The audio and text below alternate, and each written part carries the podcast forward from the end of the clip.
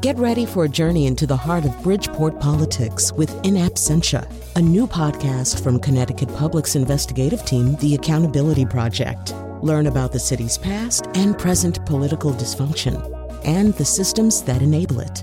Tune in wherever you get your podcasts. Funding provided by Joe Zimmel and Valerie Friedman. The next question will go to Mr. Hill. What would you do about the problem of alligators in our suburbs? You have two minutes. It's a great question, Ray. Actually, my neighbor's terrier disappeared last week, and we're pretty sure. Excuse me, do, do you smell coffee? Oh, that's me. I've got a little Keurig machine behind my podium. This flavor is Jamaica Me Crazy. You get it? Jamaica Me Crazy. Mr. Moderator, this is not right. Surely this violates the rules we agreed to. Actually, I, I don't see anything here that specifically mentions coffee makers. You just wish you had some. It's not fair. It's so not fair. You know what else I have up here? What? This special kind of candy. It looks like metal, but it tastes like raspberry and chocolate. You can't even get it in stores. Where did you get it? My dad? Mr. Moderator, does she really have special candy? There is no candy like that. She's just making that up to upset you. Can I have my Aquaman action figure up here? You may not. Why? Because I was told I could not have my action figures here, so that would not be fair. I've got the coffee and the candy, and you've got nothing. Looks like I win the debate. I'm governor. Today on the show, will the nose abolish Friday night lights? Fight back against Amazon? Crack down on gamers? And now he froze some of his eggs, but now they smell funny. Colin McEnroe. That's right. Uh, I'm just, and what I'm singing to my eggs is "Let it go, let it go." Uh, we are going. We may be talking about frozen eggs today. We will be talking about frozen eggs. Doggone it! So uh, that uh, you probably understand that the opening was a reference to uh, the debate in Florida, gubernatorial debate, which was delayed for seven minutes when uh, Governor Rick Scott refused to take the stage because his opponent Charlie Crist um, had a little fan that was cooling him behind his podium.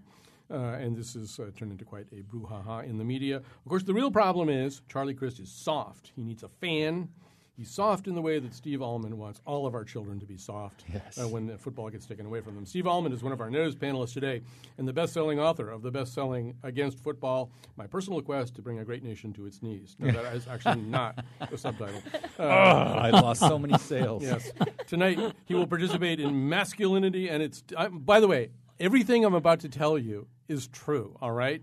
About this panel and their determination uh, to destroy the, the spine of America. All right? So tonight, Steve Almond will uh, participate in uh, masculinity and its discontents. It's a discussion about football, war, and the American way. It includes Steve Almond, the aforementioned Steve Almond, William Giraldi, uh, author of Hold the Dark, uh, ESPN blogger Darcy Maine, an Iraq veteran uh, Ryan Henowitz. Our friend Mike Pesca is moderating the panel. Uh, so that's tonight. Now, tomorrow, well, James Hanley, also on the nose today, is the iron fisted czar of Trinity Cine Studio. Tomorrow, any shreds of American masculinity that still remain after Steve is done trying to destroy the spine of this nation will be blown away on an al- alpine wind as James hosts, and this is real, sing along Sound of Music. Wow. Uh, 2.30 in the afternoon on uh, With Saturday. nuns. With nuns. Why tackle when you can yodel ironically? Uh, so that'll be uh, 2.30 on Saturday. You have a sing-along Sound of Music at Trinity Cine Studio. Tracy Wu Fastenberg does something very important at the Mark Twain House. Coming up on their calendar is A, a huge event involving the Broadway musical Wicked, and a live conversation with Noam Chomsky. Could there be a more clear assault on American masculinity and other core values than those two events. So that's who's with us today. It's it, it's up to me, I think, you know, to to do what I can here. Um, so we're going to begin with, in fact, Steve Almond's uh, latest assault on American values. Uh, he's uh, written a piece suggesting really the abolition of high school football. Uh, what, uh, what, what is it, he writes, what is a dangerous, insanely commercialized form of athletic combat doing in our public schools in an era when parents lament rising class sizes, crumbling facilities, and underpaid teachers? Why are taxpayers underwriting a form of entertainment that quite literally causes students to suffer diminished brain function?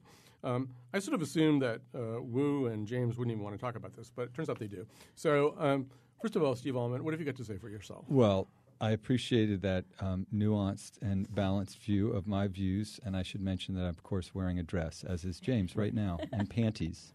Mine are crotchless. Now, as to the high school football question, I actually, and I hate to infect your beautiful hosting with any kind of factual accuracy, but I'm not actually calling for the abolition of football. That would be un American and ridiculous. What I'm suggesting is that when we pay taxes for a public high school, what we're emphasizing, I think, the cultural values are that we want that school to provide an education. And what has happened is that we now accept that, especially in programs where f- uh, high schools where football is a big deal, a lot of their institutional resources are actually devoted to staging football games, building a stadium. There are you know places down in Texas and Florida and elsewhere where high school football is religion, i.e., Friday Night Lights and that weird form of football porn. And in fact, tons of institutional resources are going towards building a $100,000 stadium or million dollar stadium. And the kids who play the game are actually segregated from the rest of the population and taught to be very good at one thing playing football for our entertainment. Doesn't mean they don't instill certain good values, discipline, perseverance, all the rest, which they might also get, for instance, from a good teacher or a book. But I know that sort of in the American uh, sort of romanticization of football, that's the only way that I think some people feel that uh, certain boys, by which we usually mean uh, boys from economically vulnerable neighborhoods, usually boys of color, can actually find a path to any kind of economic redemption, which is in, itself, in and of itself incredibly racist and degrading and inefficient, since only one in 500 high school seniors who plays football is ever going to make it to the pros, probably be there for a couple of years and broke several years afterwards. Other than that, though, I think it's a great idea. Um, as we go along here, our phone number is 860 275 7266. 860 275 7266. Uh, and you may also tweet us at WNPR Colin. WNPR Colin. So, James, you understand that this is the brown kind of football. It's a non-spheroidal. Yes, I, I drew a picture of the shape of the ball just to remind me when I was reading up about this. But I have to say, just uh, by declaration, that as I was growing up in England, I was raised in England until I was 17, and I had great hostility to ball games at school, and so I, I didn't develop any sort of expert knowledge. Um, but I have to say that I think that the driving force for this is not so much a sort of romanticization. I think the romanticization is kind of like a creation of a vast commercial enterprise. Right.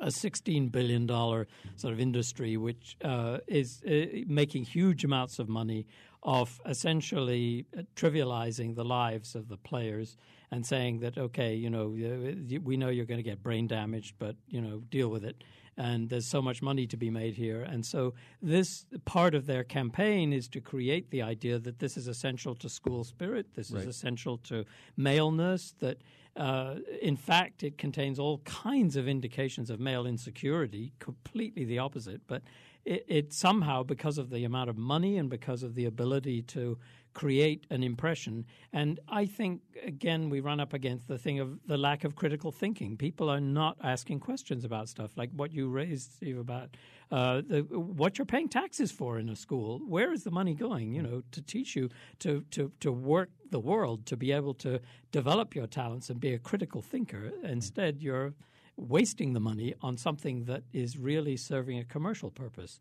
Can I say one quick thing? And I, I should emphasize this actually what I'm calling for is for in public high schools for there to not be organized football. If people want to go play right. football, exactly. and, that's right. fine. It's yeah. the industry that's grown up around the game. And what they can do yeah. if they really want to have a football team is do what you would do in Europe, actually, which is to have private leagues. That's right. the way it goes. They just recognize in Europe that hotbed of men in dresses that actually the best way to have a secondary education is to have secondary education happening. And then if you want to have extracurriculars like sports, that can happen too, but just in a private league. So nobody's actually talking about banning it, just not putting the taxpayer on the hook for it and not diverting institutional resources or students, frankly, from what their, what their job should be in high school, which is to develop a critical thinking, their moral system, whatever else. Tracy Wu Fastenberg, uh, I don't know how many babies you're actually planning to place on this earth, but are you going to let any of them play football? You know, actually, when I first got pregnant, my husband and I talked about this because I am actually not a football fan of the game itself. I find it a little boring, and I'm sure I'll get you know smacked around for for saying that by football fans, possibly in this room.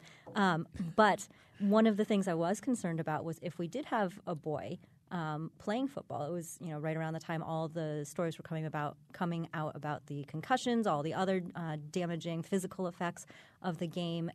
and some of these kids start really young in their pee wee football. And, and, sure, you know, more precautions are taken at that age, but uh, is it enough? Um, and then you think about that sort of like masculine culture that's grown up around football, which we've seen sort of um, more and more in these stories about domestic violence and, and other kinds of violence and things like that. And I think that sort of gets started at a very young age in this all male culture. Um, in Steve's article that, that referenced the violence that happened in New Jersey with the hazing, I mean, that was horrifying. Right. And so I sort of worried about bringing a boy into this world and into that sort of world as well. Um, I agree that club sports, perfectly fine, but having gone to a high school where our football team was not even very good, I, I hear it's good now, but I haven't followed it. Um, you know, I was at every football game because I was in the band. You know, our, our fall schedule revolved around the football games.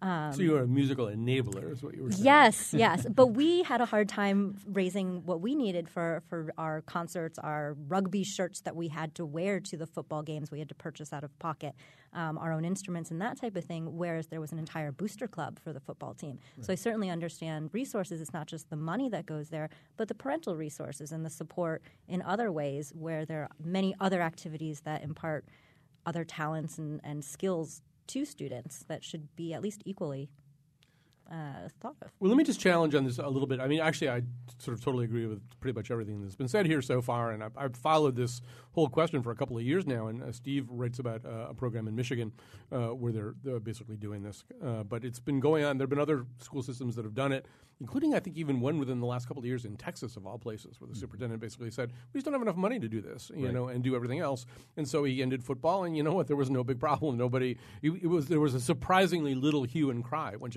once everybody realized oh, yeah, well, it does eat up a lot of money and we need that for other stuff. However, just for fun and just to get you ready for tonight, I mean, I assume there'll be sure. people uh, on the panel uh, who will go in this direction. Um, you know, I've been sort of interested in the notion of President Obama as our first ever post football president. You know, in the sense that, you know, as, as you say in his book, in your book, you know, he actually said publicly if he had a son, he wouldn't let him, wouldn't want him to play football. Um, first president ever to say anything like that. And, you know, I mean, Bill Clinton played in the band with Tracy Fastenberg, but, you know, a lot of the other presidents have played football or right. kind of um, emblemized football in a lot of different ways. And they've had in their administrations, guys like you know Hank Paulson, who was George Bush's Treasury Secretary, who I'm pretty sure was a lineman for Dartmouth and stuff. Mm-hmm. So you know, then it kind of boils down to what do you think of that, and what do you think of America? And you know, if you're not happy with America right now and the way that Barack Obama does things, you could say, well, you know, maybe maybe there's a tie between the fact that he's a post football president and the fact that he's not as decisive uh, as we'd like him to be. He doesn't push back as fast as we want him to. You know that that maybe maybe there is some you know the, the notion that wars are won on the playing fields of Eton. You know maybe there's something really good about America that we have people who go through this process and they get tough and, and they're able to do this. I'm I'm I'm being a devil's advocate here, but I mean doubtless yeah. you have a an answer to this anyway. Well, I would say that actually what's emblematic about Obama's uh, take on football is that it's so completely wimpy and hypocritical. Like what he said basically is, I wouldn't let my son play, by which, by extension, what he's saying is, let some other set of American parents' kids get brain damage or risk being brain damaged or ha- have diminished brain function so that I can watch. Well, football's is a metaphor for a war. That's how we handle war, too. Let other kids fight it. Let other families' kids fight them. Th- that might be right, but I would say, in terms of our foreign interventions, that's probably a wiser approach if you are an American parent to say, actually, that's, I don't know that it, the imperial impulse has done us much good as evidenced by the last couple of serious engagements. That, but getting away from that for a second, I, I just want to. I know there's some people who might be listening saying, "Hey, what are you talking about? You know, 1.1 million kids play high school football, and there aren't that many concussions. They're not walking around brain damage." They did a, a, an incredibly chilling study out at Purdue where they put sensors in the helmets of two dozen high school players. They wanted to find out what's the effect of concussions because everybody says, well, it's concussions. That's the real danger. But actually, the danger is physics and physiology. Brain's a soft organ inside a hard shell, and the players are bigger and faster and stronger at every level because of the economic incentives. It's become this huge industry, even at the high school level. So, what they found is not just that the kids with concussions showed diminished brain function, but the kids the control group, who never had gotten a concussion, had diminished brain function over the course of the season to the point that some of them had no brain function in one of their frontal lobes.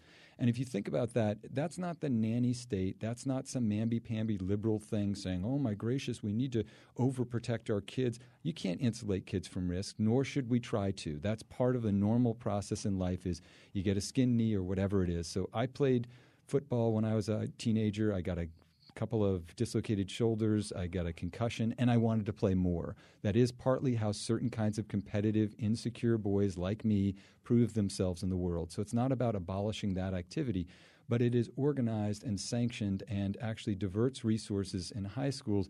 And if that same result, diminished brain function, were coming from anything else, like a gas leak in the cafeteria, there would be a communal freak out about it. I mean, it's significant that Buzz Bissinger, the guy who wrote Friday Night Lights, mm. now sees that football, this beautiful game that I think is gripping as a fan and utterly thrilling as a spectacle, is he views that the industry that's grown up around it is completely venal. He says it turns young men into animals. That's the guy who wrote the sort of elegy to high school football and the way it has become entrenched in small town America.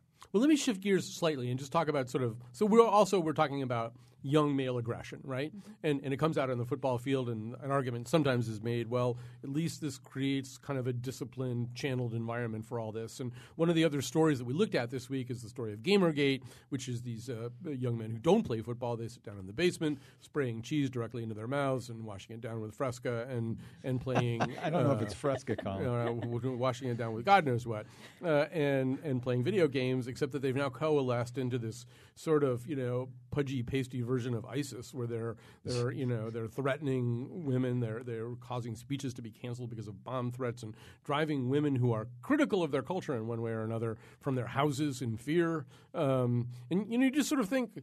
Well, I mean, maybe young male aggression is something that we just, you know, we, it, it, comes out somehow. I mean, which is not necessarily an argument against getting rid of football, but it is an argument about you know, I mean, what do you do? I mean, this is as frightening a culture to me as football is, maybe even a little bit more so. I don't know. What are your thoughts? It seems like if you look at both of these, these are both cultures that exclude women to, to a great extent. You know, mm. you can make an argument, oh, there are women gamers, there are women programmers, yada yada, but you know, it's such a low percentage.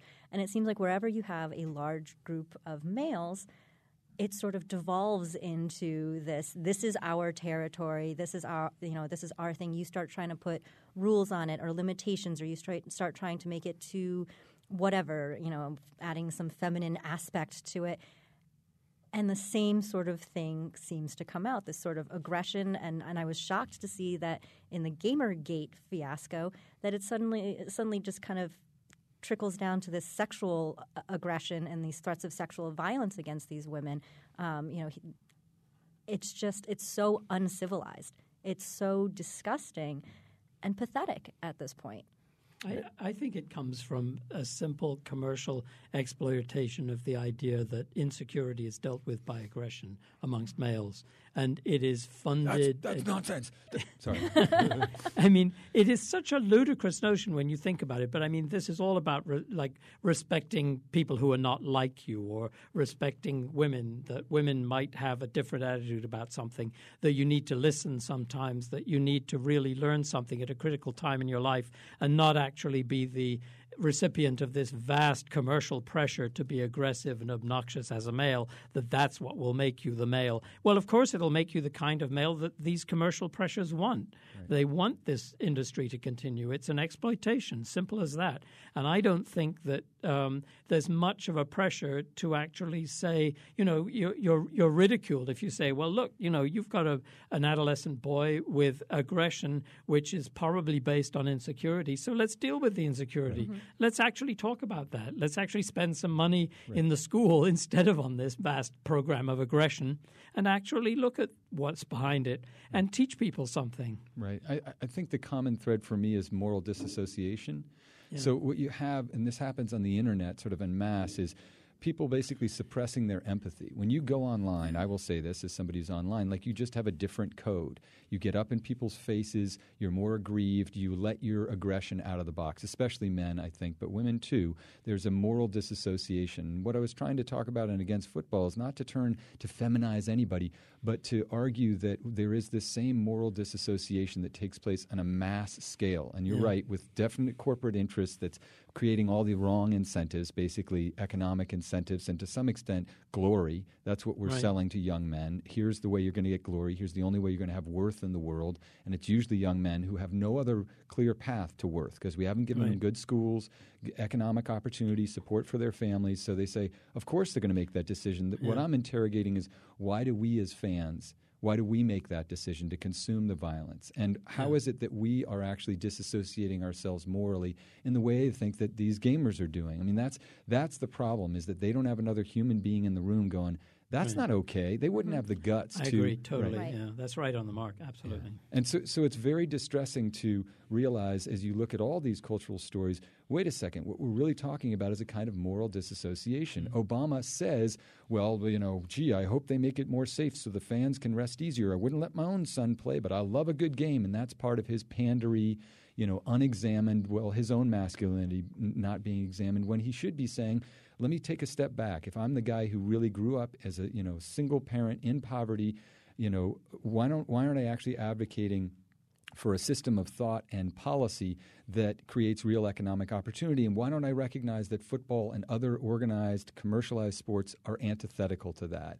It's because he does a moral disassociation. It's him trying to have a beer with the with you know with the and and sort of prove his masculine bona fides to independent male voters who are going to say, "Gee, you're just too thoughtful and self-reflective, which means you're gay." And there's a lot of money to be made from that moral dissociation. I mean, the very nature of gaming online, the anonymity, the, the online community, makes it possible to actually exploit that. I'm going to grab a quick call from uh, Suzanne from New Milford. I just and I want to come back to the whole issue of online culture, which is really fascinating uh, to me. But uh, hi, Suzanne, you're on the air. Eh, no, you're not on the air. Actually, hi, Suzanne, are you there? No, no, maybe not. Um, all right, let me just. You I have know, to say, I never liked Suzanne. It's Yeah. just a personal thing, No, but I she's a good person. She just got a little. Uh, she may. Who knows? She may have been intimidated by there's like three guys and one woman, and it's just, it just felt like a male-dominated show. Um, you know, what what fascinates me about online civilization, or, and it is, we've watched the, the construction of a digital civilization. You know, in the space of what twenty years tops, and so. You know, unlike football, and Steve and, and other writers have sort of traced the evolution of football, and you know, I mean, it was uh, a pretty uncontrolled thing and a really incredibly dangerous sport when it was first being played and people were dying and stuff like that. Online culture, we've kind of had you know, a chance to sort of watch this happen. And, and yeah, obviously it grows by leaps and bounds and it's, it's a hard thing to police. But I'm amazed at the degree to which it is this male dominated, aggression dominated culture, even on the sites of, you know, big media companies, 50% of whose customers are women. You know, and, and I work for one of those big media companies, not this one, but I've been working with the Hartford Courant and just talking to them about, you know, look, there's men on the threads of my columns who are intimidating women in like in really kind of scary ways, and having people just sort of saying, well, yeah, I don't know, it's kind of you know, what are you going to do? What are you going to do? And I don't know. I mean, I'm astonished at that. That we, I'm looking at you, I'm looking at you, Tracy Wu Fastenberg, that we built a civilization in 20 years that is as exclusive and ag- of and uh, aggressive toward women as all the bad stuff that came before it. It's like we didn't even learn anything. Right. And I actually think what's really interesting is that as more and more sort of commenting platforms and forums move away from the opportunity to have those anonymous comments and folks have to link it to an email account, a Facebook account, or whatever that identifies them, you would think that that would have decreased the number of sort of misogynistic, threatening, aggressive commentary going on, but it hasn't. It's almost like people aren't afraid. They're not afraid of having that associated with themselves because they feel maybe a uh, still a false sense of anonymity. You know, oh, it's just my name. Nobody could ever find me. They don't know who I am or whatever. And you would have thought that people would have some sort of sense of shame and edit themselves a little bit or stop and think and say, that isn't appropriate because I'm commenting towards that person who has a name. But people still don't care. And that's what's horrifying. It's, it's scary. I, I have this book, uh, Colin. I don't know if you've seen it. It's called Letters from People Who Hate Me. Uh, and it is, in fact, letters from many people who hate me based on whatever my various writings. Uh, and there, it's fascinating. You know, uh, you're Hitler, you're Stalin, you should be uh, beheaded, is one of the recent ones. Your daughter looks like a maggot. Uh, What? Yeah, it's awesome. She does look like a maggot, kind of. But at any rate, the point is that there are these ad hominems, and I think part of what is the barrier to market. You know, what we've done is we've traded privacy and we've sort of traded a certain kind of dignity and personal discourse for the convenience of, and this is where maybe we're going to head towards Amazon, of discourse where you just are at a computer terminal in a little in your Mm. basement. Years ago, somebody would have had to write a letter to the editor. These guys, the barrier to them actually being jerks in the world is so low. All they have to do is say, "Sure, I'll make up a Hotmail account. I've got one anyway for my other, you know, my other Trolling. my other trolling exactly." And it's, um, it, I think, if you sort of dig beneath these letters, to me, they're very sad uh, documents. They're kind of the id of this country. They're sort of the uh, Fox News without it being cleaned up at all and made ready for prime it's fear, time. It's fear based, and and one of the things that's fascinating to me is like you know, as uh, there are many times when I've done public events at Cine Studio, uh, where we've had a filmmaker or we've had a speaker. It might have been on a political point, something like that. And one of the things you learn very quickly is how quickly it can get out of control if Yep. you're not paying attention to what's going on.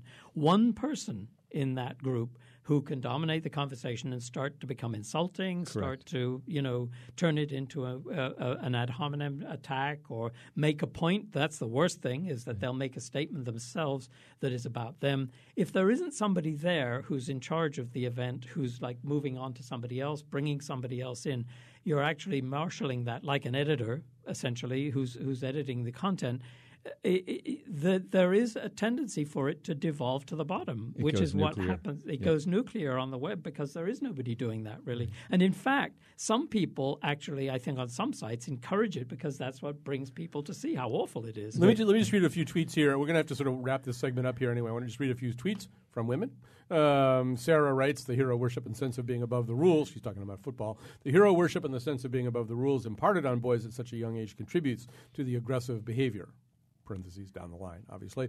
Uh, Nancy tweets, This is the most truth I've heard uh, spoken in public for a long time. And uh oh, Tricia Navarro tweets, This almond guy is brilliant. I fully support separation of public education and football. I had no idea anyone Clearly brilliant listener. Come Um, on. So I- just thought just maybe uh, tell a quick story, which could touch off like a whole other Steve Almond discourse, but it also gets right to James' point about the corporation, corporatation, corporatization of this. It's on my mind anyway, because later today I'm going to a memorial service for a former editor of the Courant, a guy who kind of just stood against all this stuff. But in the middle of the di- digital revolution, um, newspapers were trying to figure out what to do with all this aggressive comment, comments and how to handle these comments that freely flow up onto sites. And uh, those of us who had columns, we had those comments just flowing up. But we also had blogs where we had a little bit more control. We could do some comment moderation. And every newspaper brought in these digital gurus. You know, they were always these guys who were like 25 years old or something. And, and their whole idea was, you know, and the theory at that moment was, you know, everything should go. A- anything goes. Right. You know, you'll have a more lively presence on the internet if you're really, really open to even like really horrible people. And I remember this meeting where a whole bunch of us columnists and writers were in a room with this digital guy named Danny. And Danny's telling us all this stuff.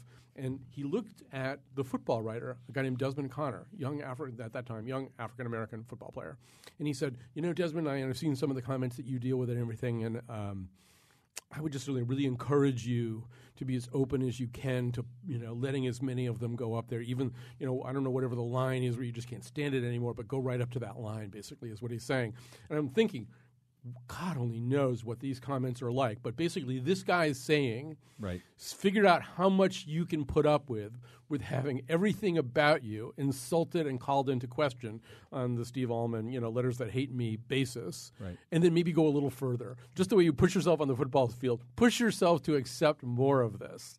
And I thought, oh, this is such a bad idea.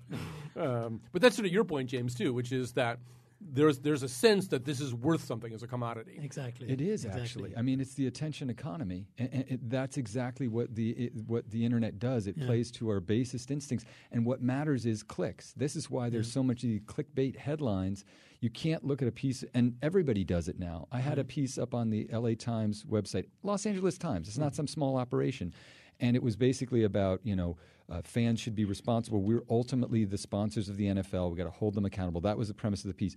They had a conservative blogger who blogged and essentially said Almond's problem is with maleness and questioned how I parent my kids. Why did they, my son specifically, who's going to wind up soft? It was full of factual inaccuracies. Why would the LA Times run that? Because they wanted to get lots of comments. Oh, yeah. Everybody is yeah. Right. Yeah, the, Right. click, the clicks, the comments, they're all worth something. We've got to take a break here. When we come back, we'll see how much aggression we can stir up in Tracy Wu Fastenberg over the subject of frozen eggs.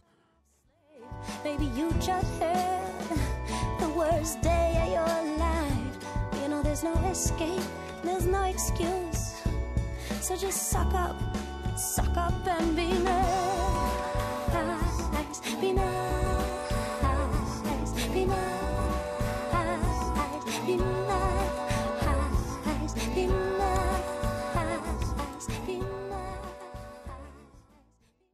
All right, so um, out in the Silicon Valley and the rest of the digital world, you know, they're trying to attract top talent. They're saying to ourselves, to themselves, how can we get the Tracy Wu Fastenbergs uh, of this world? well, we've already offered to add possibly two or three zeros to the puny salary she makes at the Mark Twain House. What else can we do? Well, how about this? Because in fact, she's a nursing mother right now. It's very convenient. You have to go into work, and you got a, you got a million logistical problems to solve. Here's their solution. In the Silicon Valley arms race to lure the top talent with the best benefits, I'm reading from an article, Facebook and Apple are adding egg freezing for female employees. The two companies may be the first to pay for the procedure for women who choose it to delay childbearing. The addition of egg freezing to the be- I just like saying egg freezing. the addition of egg freezing to the benefits plan comes as tech companies face mounting pressure to hire more women. And of course, if you're going to hire more women, you've got to offer them egg insurance. So uh, that's not my term. Exactly. That's not. Aye, Yeah, that's aye. not even my term. That's actually a, Legal there's a, term. There's a community forum called Eggsurance where they all talk about this. So I would have thought this would make you so happy, and instead you say you're seething. What do you even look like when you're seething? Pretty much the same thing until I, my head explodes, All and then it's okay. a big cleanup mess.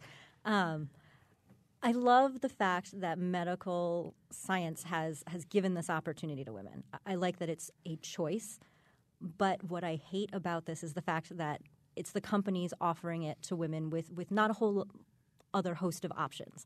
It's saying if you want to quote quote have it all, you have to put off that part of it. And here we're going to help you put that off. Instead of giving the opportunity for flexible working hours, longer maternity leave, you know, other sorts of options to make motherhood and a flourishing career possible. Um, and that's where I have the issue is the corporation. We're back to corporations again, saying this is what you should do in order to have it all. We're being so nice to help you. We're going to let you, you know, make popsicles out of your eggs so you can put this off.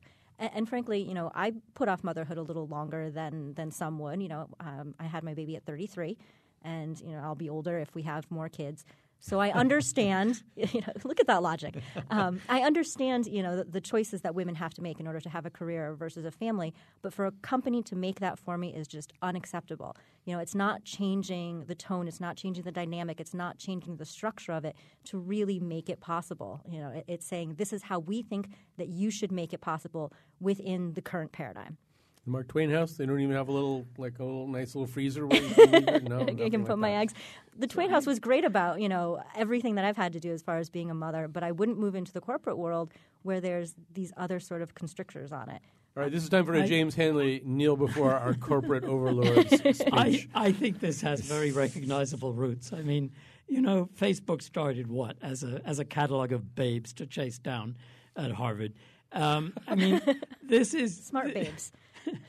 I mean, this is something that you know, male-dominated corporate uh, structure got together and they thought, "Hey, how do we get the babes to stay?" You know, it's that sort of loony sort of attitude about it. Instead of thinking about family structure, how do you really foster? Wouldn't it be better for you and your customers if you actually thought about families and how you actually dealt with family issues like taking care of babies and taking care of different hours and make that possible instead of focusing all the attention on something. I agree about the choice to have, you know, to if you can technologically do this and it's possible for healthy babies to be born, that's a choice. Yes, you offer maybe, but you don't focus the whole attention on this to the complete des- detriment of a really balanced discussion. And it's one one of the things that really peeves me about this is that it's once again these giant corporations that are so big, they're so totally out of control in terms of thinking about what the real life of the people who work for them is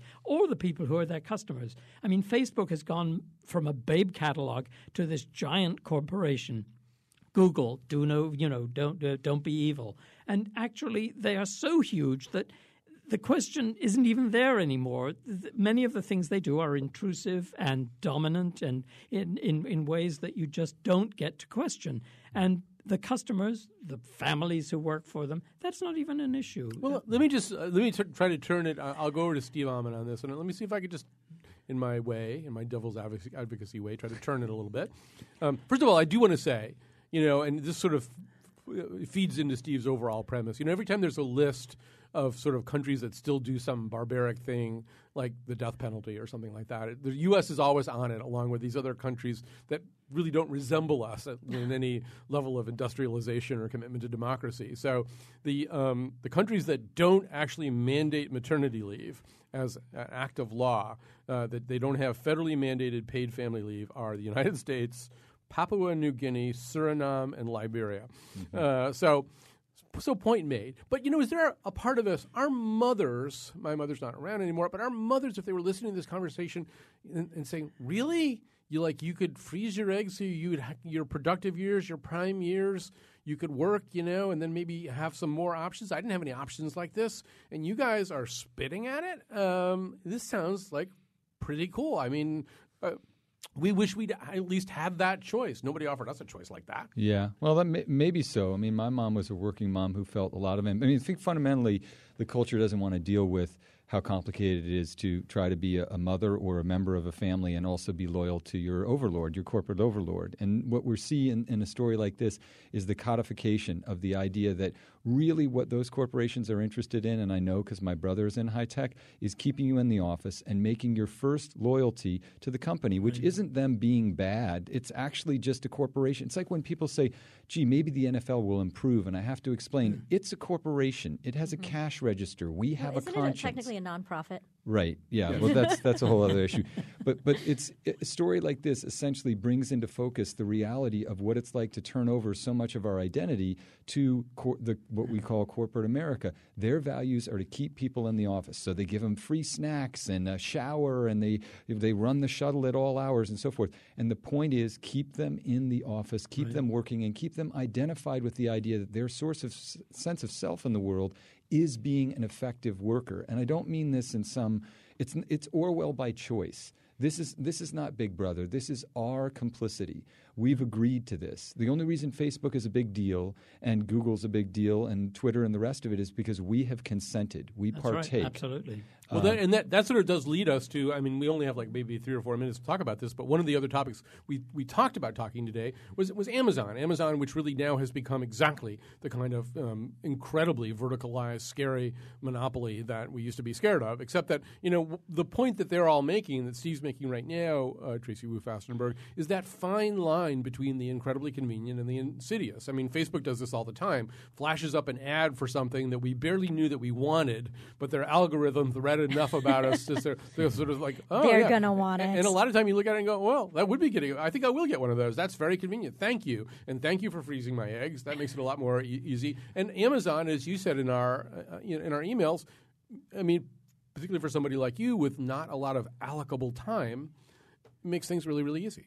It does, and and I hate myself for it. I'll say that straight off the bat. You know, for a long time I resisted Amazon. Honestly, didn't start doing it until um, we were going to have a baby, and I broke my leg and was stuck in the house for months and, and couldn't prepare for a child, couldn't do anything.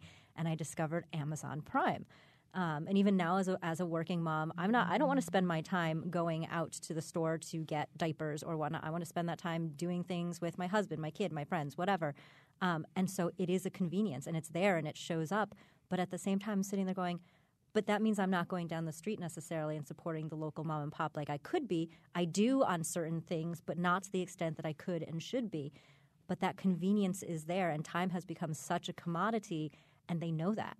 And So- they're exploiting it terribly, and I'm buying into it. So, James, uh, James, it turns out that the one thing that Huxley and Orwell and people like that sort of missed is, you know, really one of the ways to cow people into submission. You don't even need to use fear. You just have to make it really, really convenient for them to surrender stuff. get them get them to uh, really see how necessary it is that they have things and and things. One of one of the things to me that this this brings to mind immediately is sort of immediate gratification. I mean, to a certain extent, obviously, you know, if you want a, a, a you know you need milk or something like that. You're unlikely, even if even if they have uh, you know a, a, a, a, helicopter delivery of, of milk. It's dro- a unlikely drone milk A delivery. drone milk delivery. You're probably not going to do that. You're probably going to go down the street. So, uh, what we're talking about often are products that you could actually wait a little while for. You could actually uh, maybe within the community, if you like, you know, have a network of people that you know say they go shopping at the local bookstore because the local bookstore is run by a friend who has a, a place in the community and who brings interesting writers to town and makes the community something.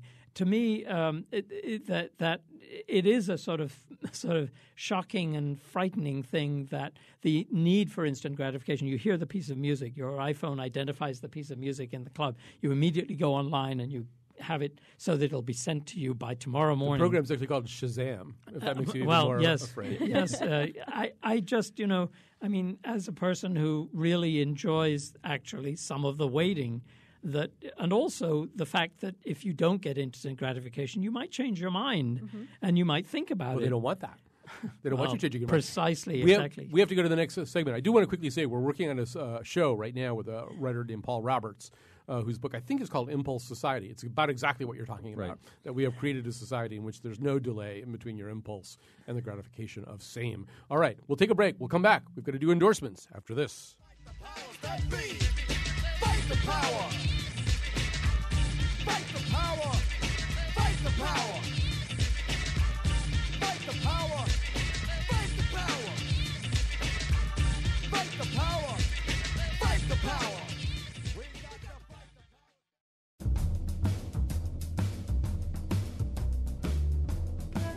And for a pledge of $120 or more, we offer a thank you gift of the frozen eggs of Ophira Eisenberg, host of Ask Me Another.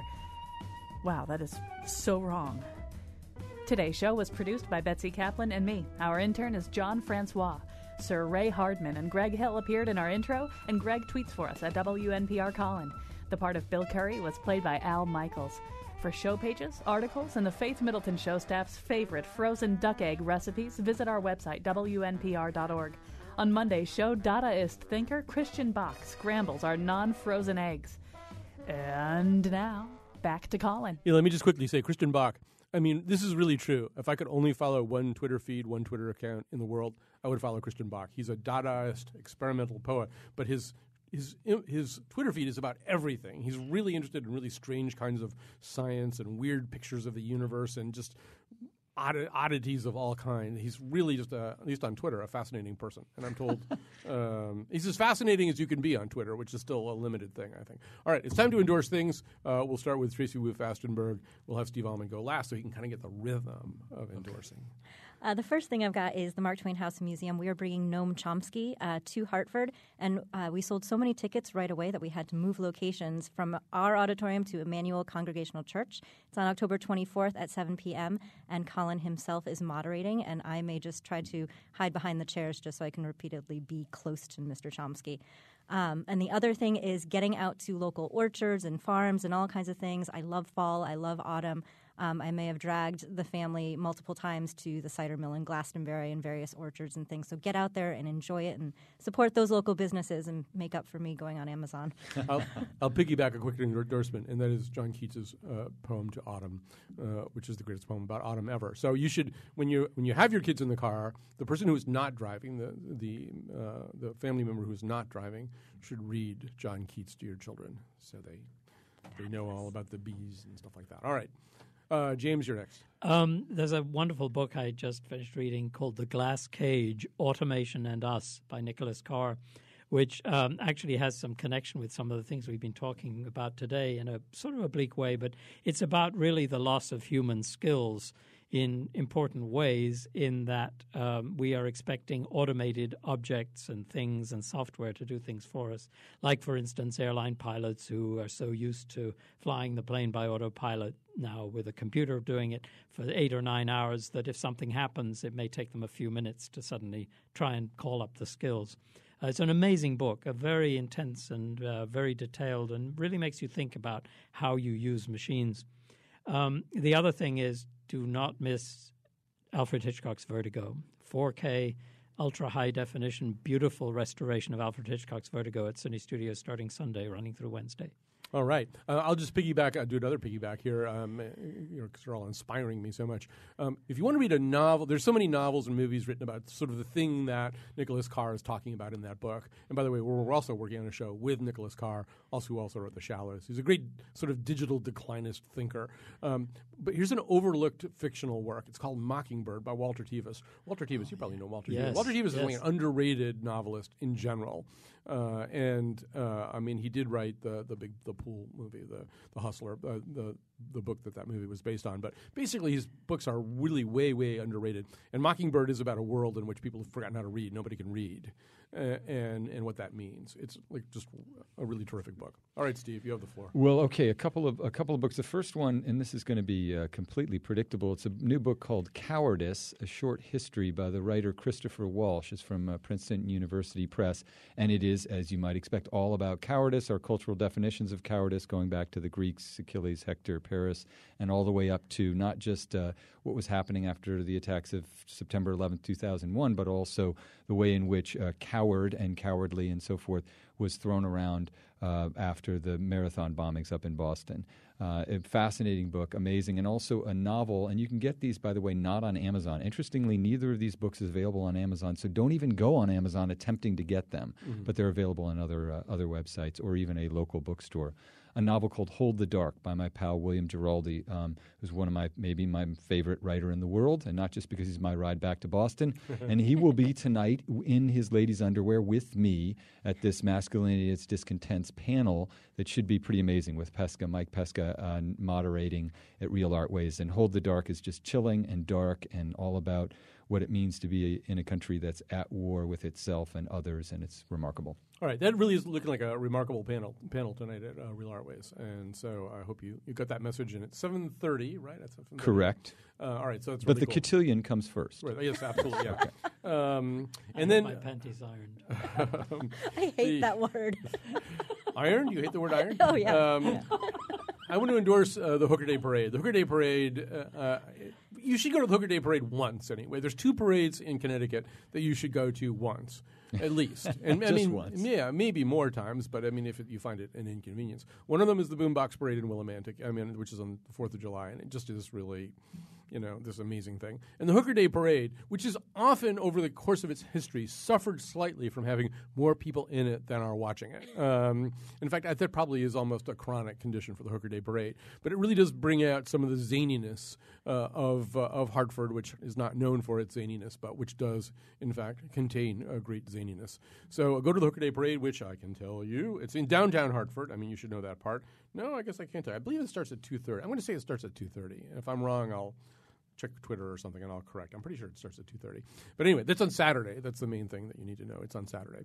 And then the other thing I'm going to this is like the most I don't know. This is probably the most frou-frou endorsement that I've ever done. Um, but that is so I like wine, you know, okay? And I'm not just endorsing wine though. I mean, it's a little bit more specific than that. I like wine. So, and what I notice is uh, if you like French wine, you go into like wine stores and there's just like these huge boxes of wine from Bordeaux everywhere, right? Bordeaux, Bordeaux, Bordeaux, Bordeaux. You know, and it's like they really want you to buy Bordeaux or something, which is fine and, and it's, you know, but there's like France is like this really big country. They have all kinds of interesting wine regions that are, you know, and then you have to, you actually have to ask the guy at the store, is there like any French wine here that is not Bordeaux? Uh, and then they bring you this little dusty rack over in the back. So uh, I'm just sort of encouraging you to investigate some of these other regions. Uh, a, lot of regions way in the south of France are, are really cool. And I'm to, I'll give you a specific example. Uh, Marselan, that's M A R S E L A N. I'm probably not giving it a really good French pronunciation. Um, but it's a it's a French uh, red grape variety that's sort of a cross between it is a cross between Cabernet, Cabernet Sauvignon and Grenache. This is the kind of thing that Rand would endorse. Uh, and anyway, it's a great wine. There's a label called Montpré Carré, uh, which uh, is cheap, like 13, 14 bucks. You can probably get it around here somewhere. So try that. Don't just drink Bordeaux wine all the time. I do want to thank uh, our panel today, and that once again is uh, Steve Almond. Uh, go see him tonight at Real Art Ways. James Hanley, and you can go and put your masculinity on the line and go to the sing along Sound of Music, and that's Saturday at two thirty if you're not at the Hooker Day Parade. Uh, Tracy Wu Fastenberg uh, is uh, what actually is your title at the Mark Twain House? Director of Development. Director of Development. I knew it was something very important uh, at the uh, Mark Twain House. And yes, they do have a great event coming up involving the Broadway musical Wicked and Frank Rizzo and Stephen Schwartz and, and Gregory Maguire. And then uh, Noam Chomsky and I are going to get together. We'll sing a couple of songs uh, from Wicked that night and then just segue into Rodgers and Hammerstein, which we feel, Noam and I, is our big strength. Avon, Farmington, yeah, yeah, yeah, yeah, yeah. You on the radio. See on the radio. On the radio, baby. You and me talking, laughing down on Collins Acting Road. Candidate Hill, I propose we end this debate and go in peace. May the wind always be at your back. Uh, oh, well, great. Thank you, Miss Wolf. Ah!